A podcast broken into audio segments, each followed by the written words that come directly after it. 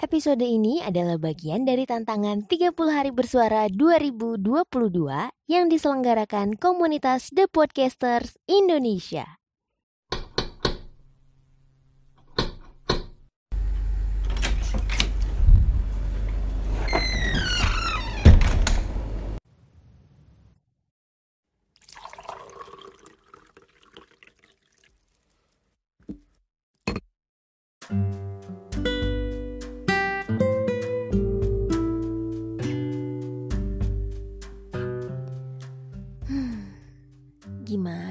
Rasanya berdiri di hadapan ribuan orang? Ditonton jutaan orang dari berbagai platform. Hmm, dikenali saat sedang berjalan kaki. Diminta berfoto bersama saat sedang liburan kerja.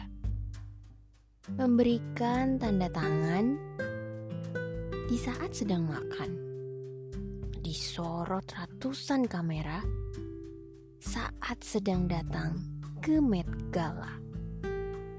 Kehidupan transparan, hmm, seperti tidak ada jaring-jaring pengaman. Tapi ya, itulah resiko kehidupan yang selalu dipenuhi ketenaran. Ya, memang mereka sendiri yang membuat pilihan. Bekerja keras dalam tempaan supaya kelak bisa menjadi pujaan. Memberikan penampilan yang menyenangkan untuk setiap orang yang menyaksikan. Tapi yang kita lihat dari luar belum tentu benar. Mereka tampak bahagia, berkelimang harta, dan dipuja-puja. Tapi terkadang yang tidak kita duga, mereka merana dalam jiwa. Tekanan berat dari jadwal yang padat, produser atau manajer yang sering ngadat, tidak jarang pula tuntutan dari fans yang tidak tahu adat. Itu semua membuat mereka penat saat mereka tampak diam, dianggapnya tidak sopan, kurang paham. Saat mereka merasa bahagia, dianggap terlalu euforia.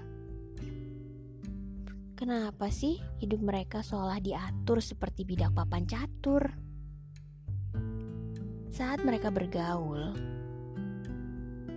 dan dianggap terlalu berbaur tapi saat mereka menyendiri, dianggap aneh sendiri. Serba salah hidup di dunia yang kelihatannya tidak boleh ada celah. Wajar sih jika mereka lelah, bahkan jengah.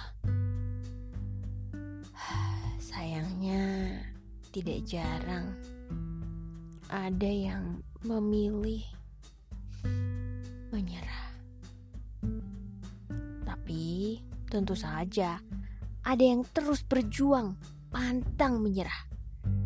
Demi dukungan dari keluarga dan orang-orang yang memang tak pernah berubah. Idola adalah manusia biasa yang tengah mengerjakan impiannya dan berupaya menjaga agar api semangatnya tetap ada. Hmm, Mari kita nikmati karya-karyanya dan jangan berlebihan memujanya. Karena pada akhirnya kita semua adalah manusia yang sedang sama-sama berjuang mengejar asa dari tempat yang berbeda-beda. Terima kasih sudah mendengarkan secangkir hati hari ini. Sampai ketemu lagi besok.